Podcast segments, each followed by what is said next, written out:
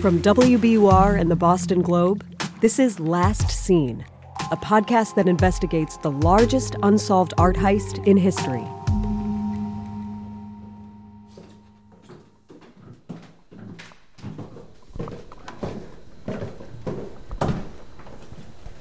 We're in a strange place. Many people don't come up here. You might have to duck a lot. We're in the attic.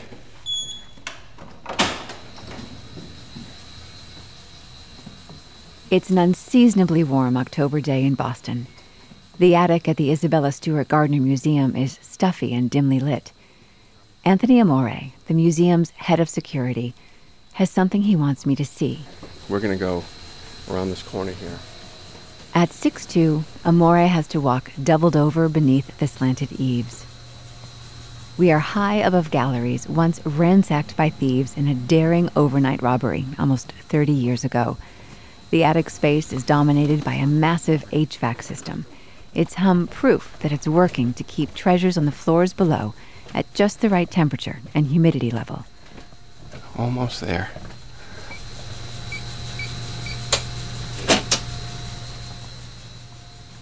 We step out of the low amber light into much cooler air and quiet. I think this is what Amore has taken me to see a storeroom of the sumptuous textiles used on furniture and walls throughout the Gardner Museum. But that's not why we're here. In the back of the room, in a space barely wide enough to accommodate us both, Amore puts his cell phone's flashlight on and pulls a plastic cover off something big. Nope. Oh, wow. This is. We're looking at the rosewood stretcher that held Storm in the Sea of Galilee. But what you're looking at here is Rembrandt. Ah. So, this is what was left behind after the thieves slashed Storm on the Sea of Galilee from the frame. It is.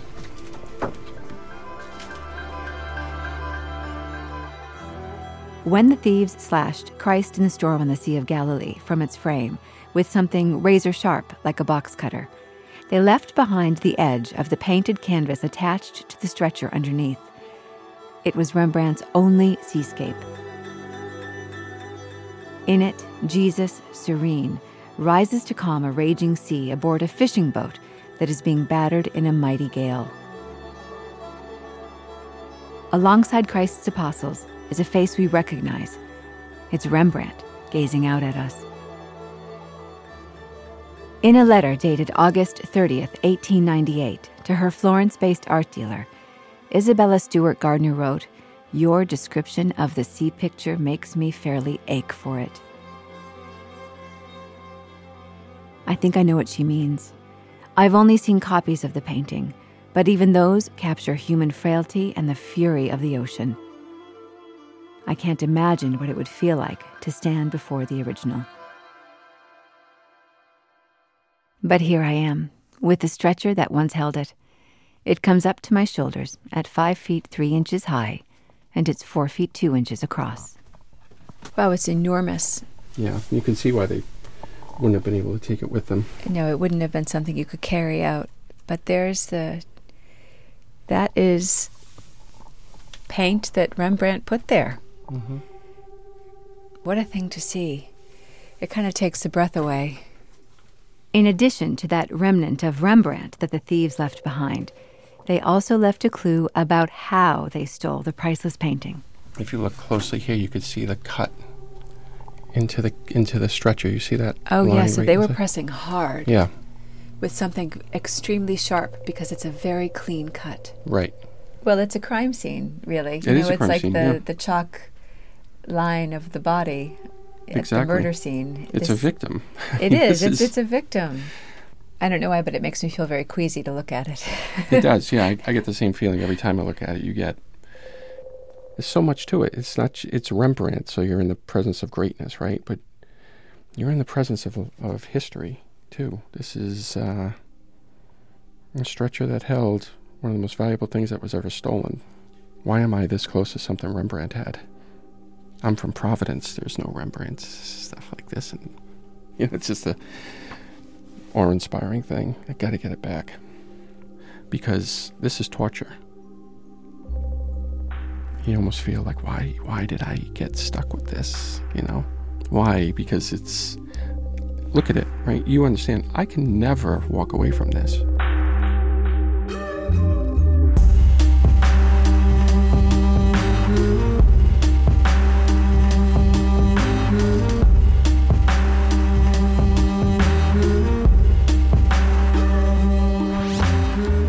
From WBUR Boston and the Boston Globe, this is Last Seen. I'm Kelly Horan. And I'm Jack Rodolico. For the last year and a half, we've been investigating the holy grail of art crime, the still unsolved robbery of 13 artworks from the Isabella Stewart Gardner Museum.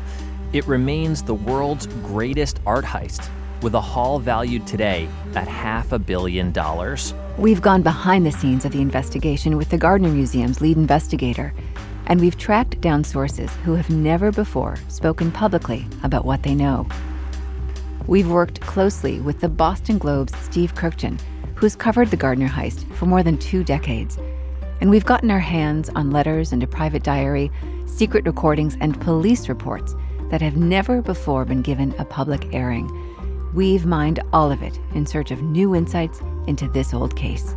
Because after 28 and a half years, Without one arrest or a single recovery of any of the stolen art, we wanted to know why hasn't this case been solved?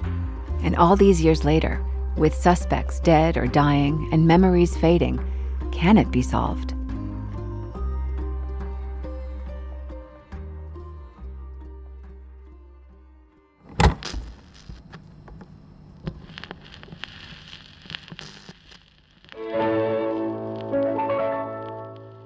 Each of the 13 pieces stolen on March 18, 1990, was last seen on the walls and in the galleries of the Gardner Museum. Picture a four story, 15th century Venetian palace that's been dropped into a leafy Boston neighborhood. In Venice, the view through Gothic arched windows would be outward at the Grand Canal. At the Gardner, the stunning view is inward, of a courtyard lush with flowers, palm trees, and ferns. This palace museum was created at the turn of the 20th century by the Red Sox loving, convention flouting, five foot two ish force of nature, Isabella Stewart Gardner. Mrs. Jack, as she was known, shunned interviews, but she loved making headlines. She had her detractors, but her admirers shouted the loudest. An item in a Boston newspaper in 1875 referred to Mrs. Jack as, quote, one of the seven wonders of Boston. There is nobody like her in any city in this country. Everything she does is novel and original. She is as brilliant as her own diamonds and is as attractive. All Boston is divided into two parts, of which one follows science and the other, Mrs. Jack Gardner.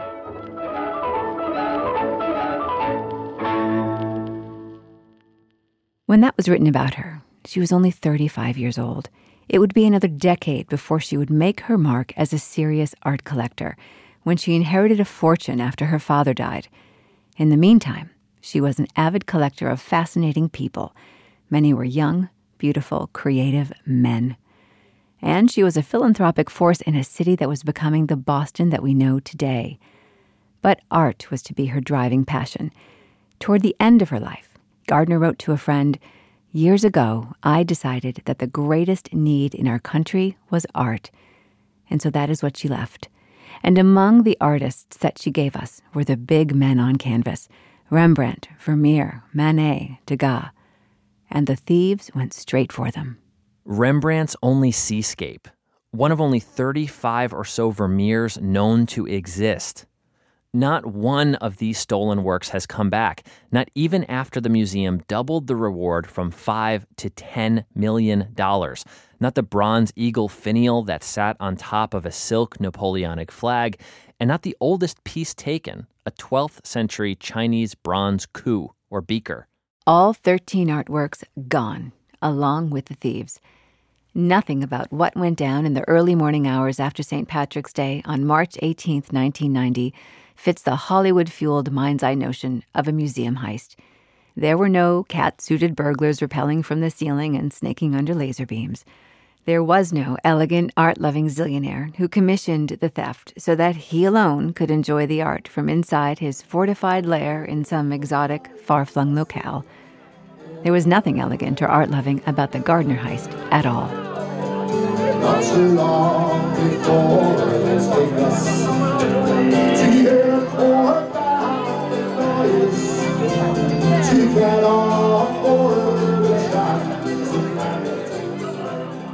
In the early hours of March 18, 1990, the city of Boston was still celebrating St. Patrick's Day. Hangovers would be widespread come daybreak. So would news that the city's most unusual museum had been the victim of a daring overnight robbery.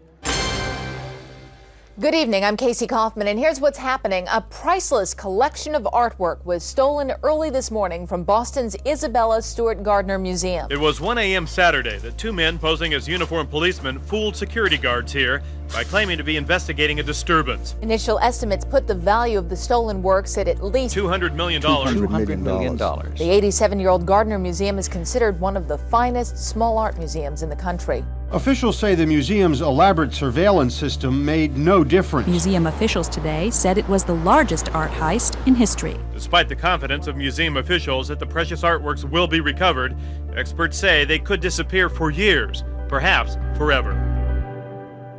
Brad Willis, TV4, Eyewitness News. The thieves who pulled off the greatest art heist in history had a pretty simple plan. They dressed up in cop uniforms and rang the bell. It was 1:24 in the morning and the thieves approached the Palace Road entrance of the Gardner Museum. There'd been a keg party nearby, a few revelers were still on the streets, and when the fake cops told the museum guard on duty that they were responding to a disturbance, it seemed plausible. Maybe some drunk kid had gotten up to some mischief. After all, earlier in the evening, the guard's rounds had been interrupted by a fire alarm blaring from the museum's carriage house outside. It had really spooked him. Maybe that's why the cops had come, and so he buzzed them into the museum. That guard was Rick Abath. They came in and they turned so I could see them. I could see that they had hats, coats, badges, and they looked like cops, so I buzzed them the rest of the way into the museum.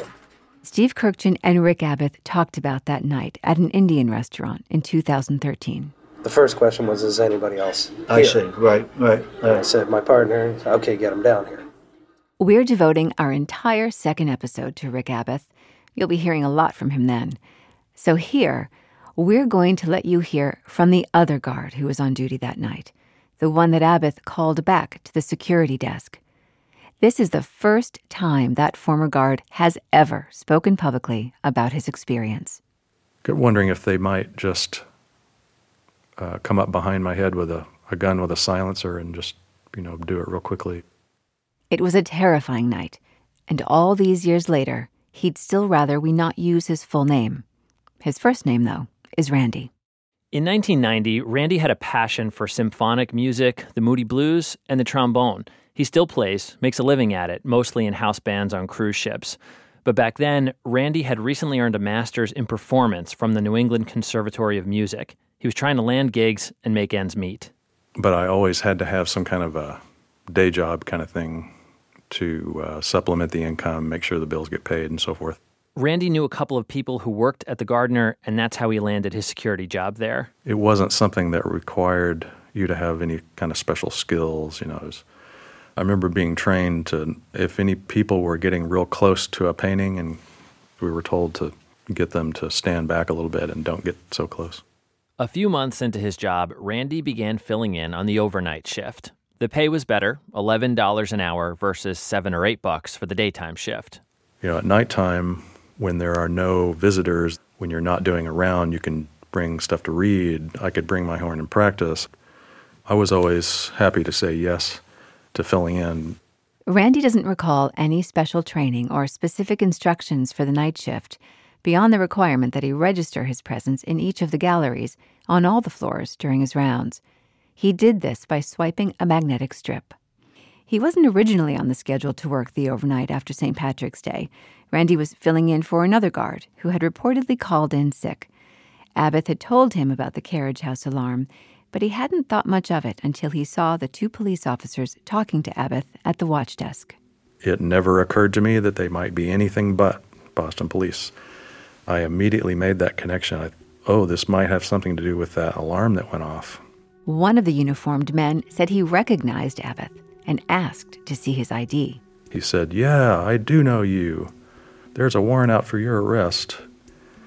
And he told Rick to stand against the wall, uh, put his arms up. He does the pat down, he puts the cuffs on, and I'm just standing there with my jaw open, going, Wow, you know, what what's going on? What did Rick do? Is he really into some kind of trouble? And it still never occurred to me that they were anything but policemen. By stepping out and away from the desk, Rick Abath also stepped away from the sole means of signaling trouble to the outside world the museum's panic button. No sooner was Abath against a wall and handcuffed than Randy was too. I kept asking him over and over, Why are we being arrested? Why are we being arrested? And he wouldn't answer. So the cuffs are on, uh, my hands are behind my back, and then duct tape starts going on around my eyes. So, about the time that he begins putting the duct tape on, he says, This is a robbery. And so then uh, everything was finally crystal clear what was going on. You know, it was just really strange. None of it made any sense. And then suddenly it made a lot of sense. I mean, it's scary enough to think you're being arrested and not know why. What was going through your mind when suddenly duct tape is going around your head? It's very scary, and I'm worried for my life. um, but they were immediately saying, I can remember both of them saying, you know, follow instructions and you will not get hurt. So that gave me some relief. And I just felt like, okay, don't try anything stupid. Don't try anything stupid. Go along with whatever they there's nothing here in this museum that is worth my life. The thieves wound duct tape around Randy and Abath's heads from chin to scalp, across their eyes and across their mouths, with only a slit so they could breathe. Then, stair by stair, the robbers led the guards, who couldn't see a thing, down to the basement. One of the thieves used another pair of handcuffs to attach Randy to a drain pipe under a limestone sink near a boiler. Randy recalls that that thief was the calmer of the two, and weirdly courteous.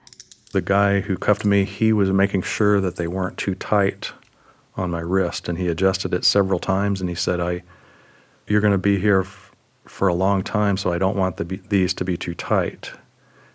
So he was real calm and real nice about it, and he also several times said, "Sorry to have to do this."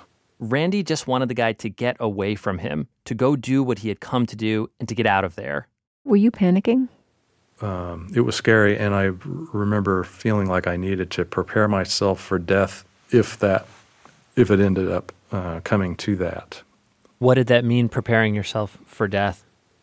Well, I was running music through my head a lot, just feeling like I don't know what happens to us when we die. It's all a mystery, but um, I just felt like I needed to be mentally prepared. Was there a particular piece of music that you ran through your mind? Definitely, I remember one of the pieces, the Mozart Requiem. It didn't occur to me later that that has to do with um, that has to do with dead people.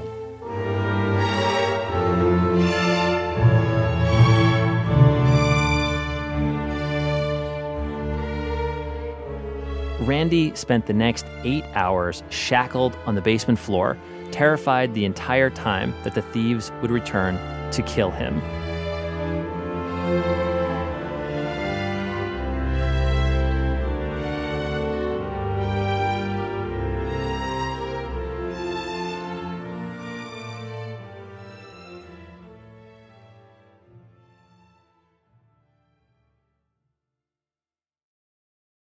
Besides the thieves, no one knows more about what happened the night of the robbery than Anthony Amore does. He took the job as security director at the Gardner Museum 15 years after the heist. He is the beating heart of the investigation organized, meticulous, dogged. You might even say haunted. This case is like the perfect storm for someone like me for it to like ruin your life, you know, to um, have 13 albatrosses around your neck forever because I know that if I go to my grave unsuccessful, that I'll go to my grave an unhappy person. Amore has access to the FBI's files and says he talks to the Boston FBI's lead agent on the case every day. He has elaborate spreadsheets for cross referencing details about potential suspects, and he responds to every single tip, even the patently cuckoo ones, because you never know.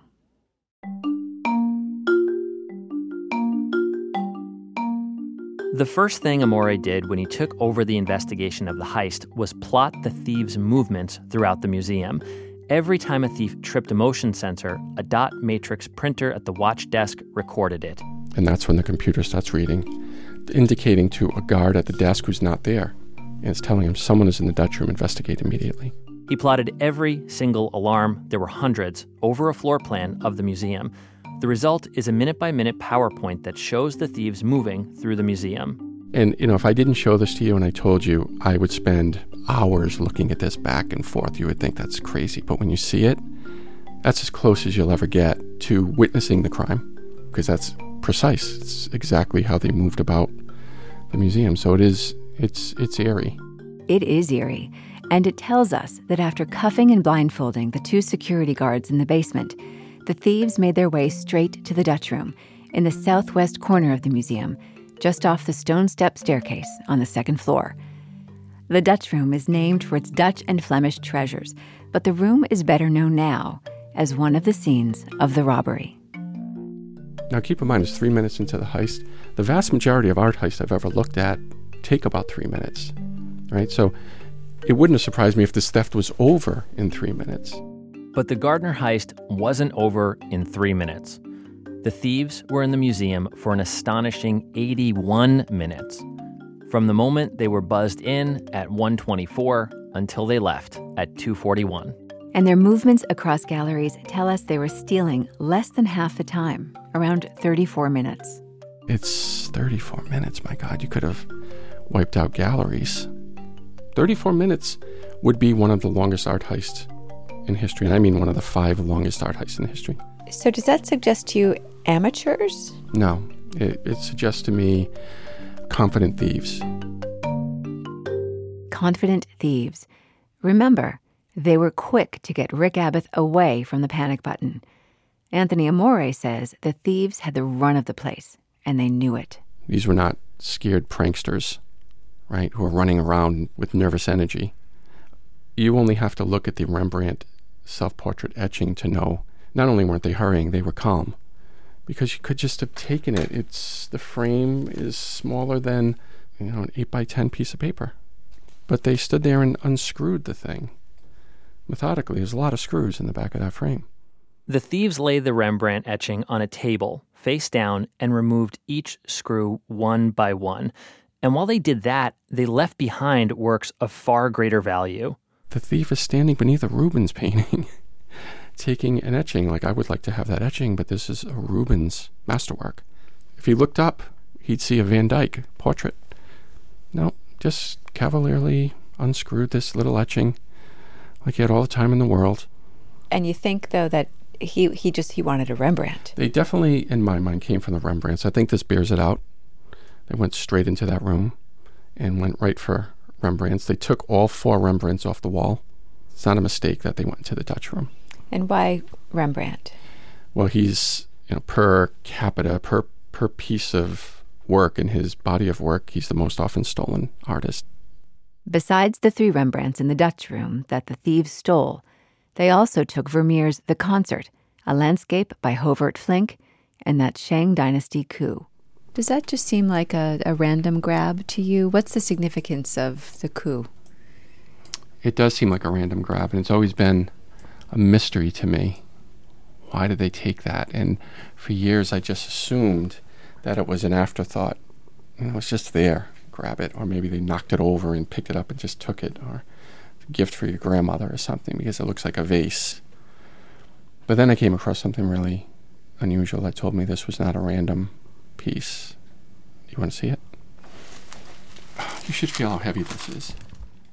What Anthony Amore showed me in his office that day totally changed how I thought about the theft of that piece. He pulled out a sheet of metal that's about a foot square, and just as he said, it was really heavy. The ku sat on a silk draped table in the Dutch room, and it was anchored to that heavy metal through the tablecloth. So if you play it out, the ku's sitting there, the thief tries to take it, it doesn't come. And so you figure they thought that just by cutting the fabric they'd free the ku, but then they cut, cut, cut, cut, still doesn't come, and then finally using force, they pull, they pull it off here. That's a lot of effort. Yeah. Okay, so the ku was not a random. It's not a random piece. Grab. Wow. Someone wanted that ku. We know from Anthony Amore's PowerPoint that the thieves, along with 13 irreplaceable artworks, were last seen at 2:41 a.m. leaving the museum through the same door they came in, the one to Palace Road. But the guards in the basement didn't know that. So I'm sitting there and it's all quiet, and then suddenly I just hear a voice go, "Listen up," like that. And it made me jump because I didn't hear the footsteps coming up to me. Randy says a thief had checked on him at least once during the robbery. He told Randy, quote, Don't tell him nothing. If you're good, expect a reward in a year. And he also told Randy something else. He said, We know where you live. We have your driver's license. We know where you live. So, startled by the thief's sudden presence and feeling the weight of that threat, Randy says when he heard voices coming from the direction of the guard desk many hours later, he didn't dare make a sound. I was afraid to call out because I thought it was still thieves, and then they, if they hear me calling out, they might decide this guy's being unruly. Let's just kill him, or I don't know. You know, I didn't want to take that chance.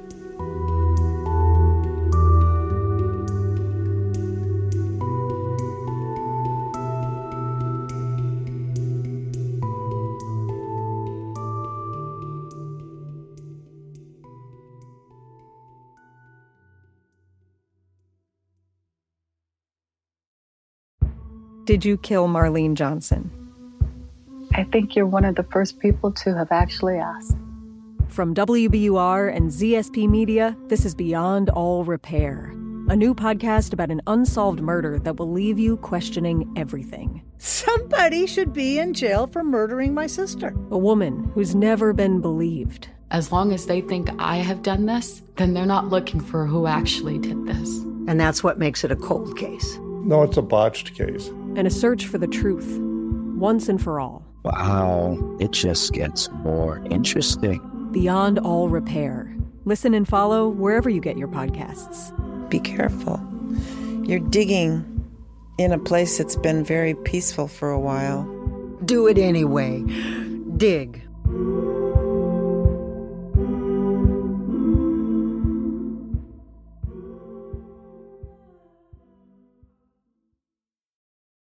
Around the time that security guards Randy and Rick Abath were found by police, Anne Hawley got a call at home. She was barely six months into her job as director of the Gardner Museum. So I just dropped everything and went into the museum in my blue jeans. And uh, uh, and when I got there, um, I was in shock. It was every museum director's worst nightmare. Hawley had needed persuading to take the job in the first place, but once in the role, she set about trying to reanimate a museum she felt was stopped in time. Now, she was facing the unimaginable.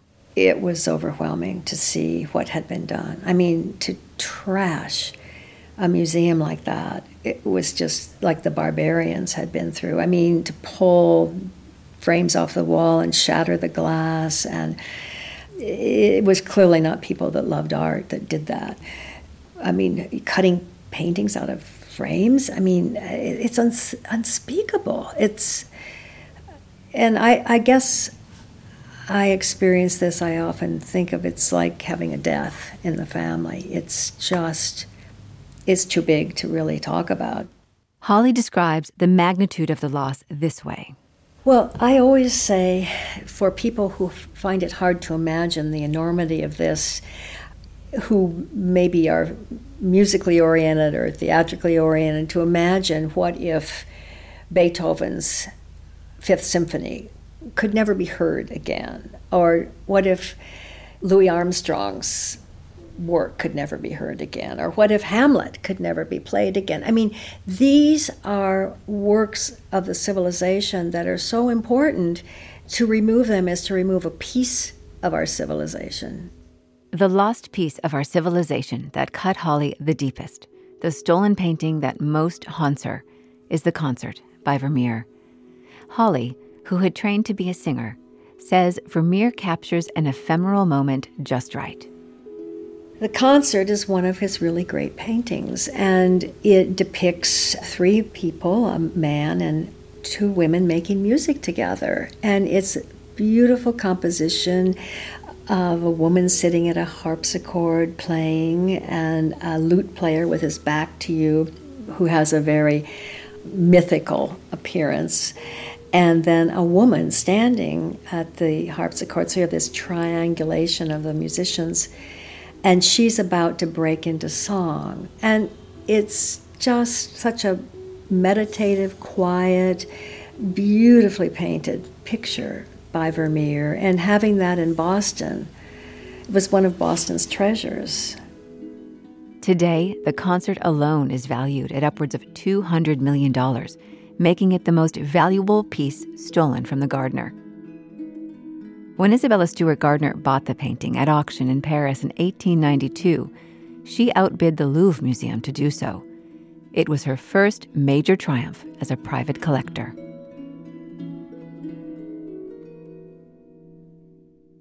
But the painting that Gardner considered the cornerstone of her entire collection, a large Rembrandt self portrait, that was initially thought to be missing too. And the frame was leaning against a chest, and uh, it had been said it was gone, um, that they had taken it. But when I pulled the frame back, it was still in it. And I just, I mean, that was the only relief, the only moment of any grace in that room.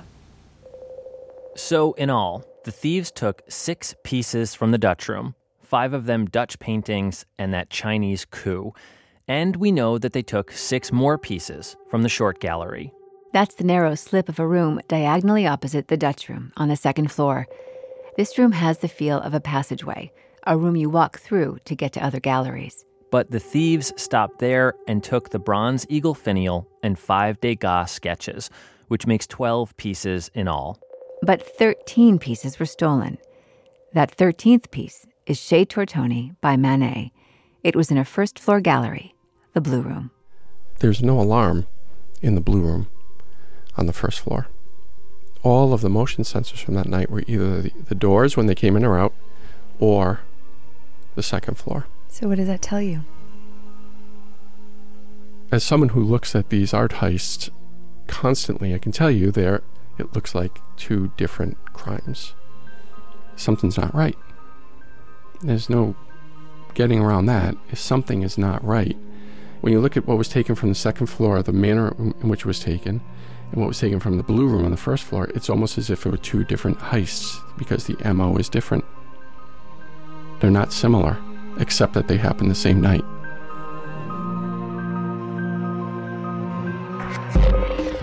Is it possible the thieves didn't steal Chez Tortoni from the Blue Room?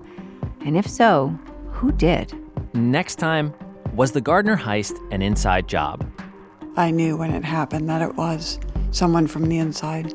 If there's one guy whose footsteps are the only ones picked up in that room, that painting was removed from that room earlier than when the burglary occurred.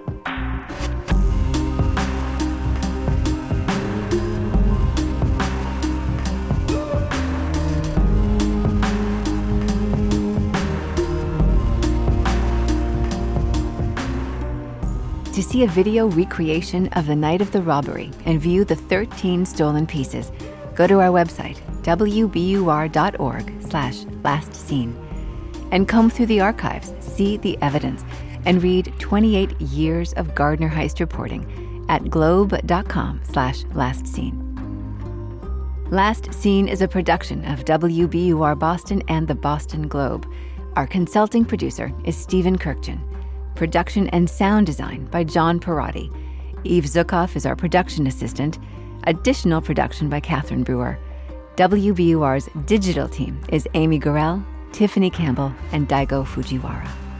We had help from the Boston Globe's Shelley Murphy, Brendan McCarthy, John Plumaki, and Jeremiah Mannion, and digital help from Heather Cyrus, Jason Tuohey, and Ryan Huddle. Editing by Jessica Albert and Ben Brock Johnson. Our executive producer is Iris Adler. I'm senior producer and reporter Kelly Horan. I'm reporter Jack Rodolico. Special thanks to Sophie Calle, who first used the title Last Seen at the Gardner Museum in 1991 and who granted us permission to use it. If you have a tip, theory, or thought, call our tip line at 617 929 7999. That's 617 929 7999. Follow us on Twitter and Instagram at Last Seen Podcast, all one word. If you haven't already, subscribe to our podcast in Apple Podcasts and leave us a review. It helps people find the show.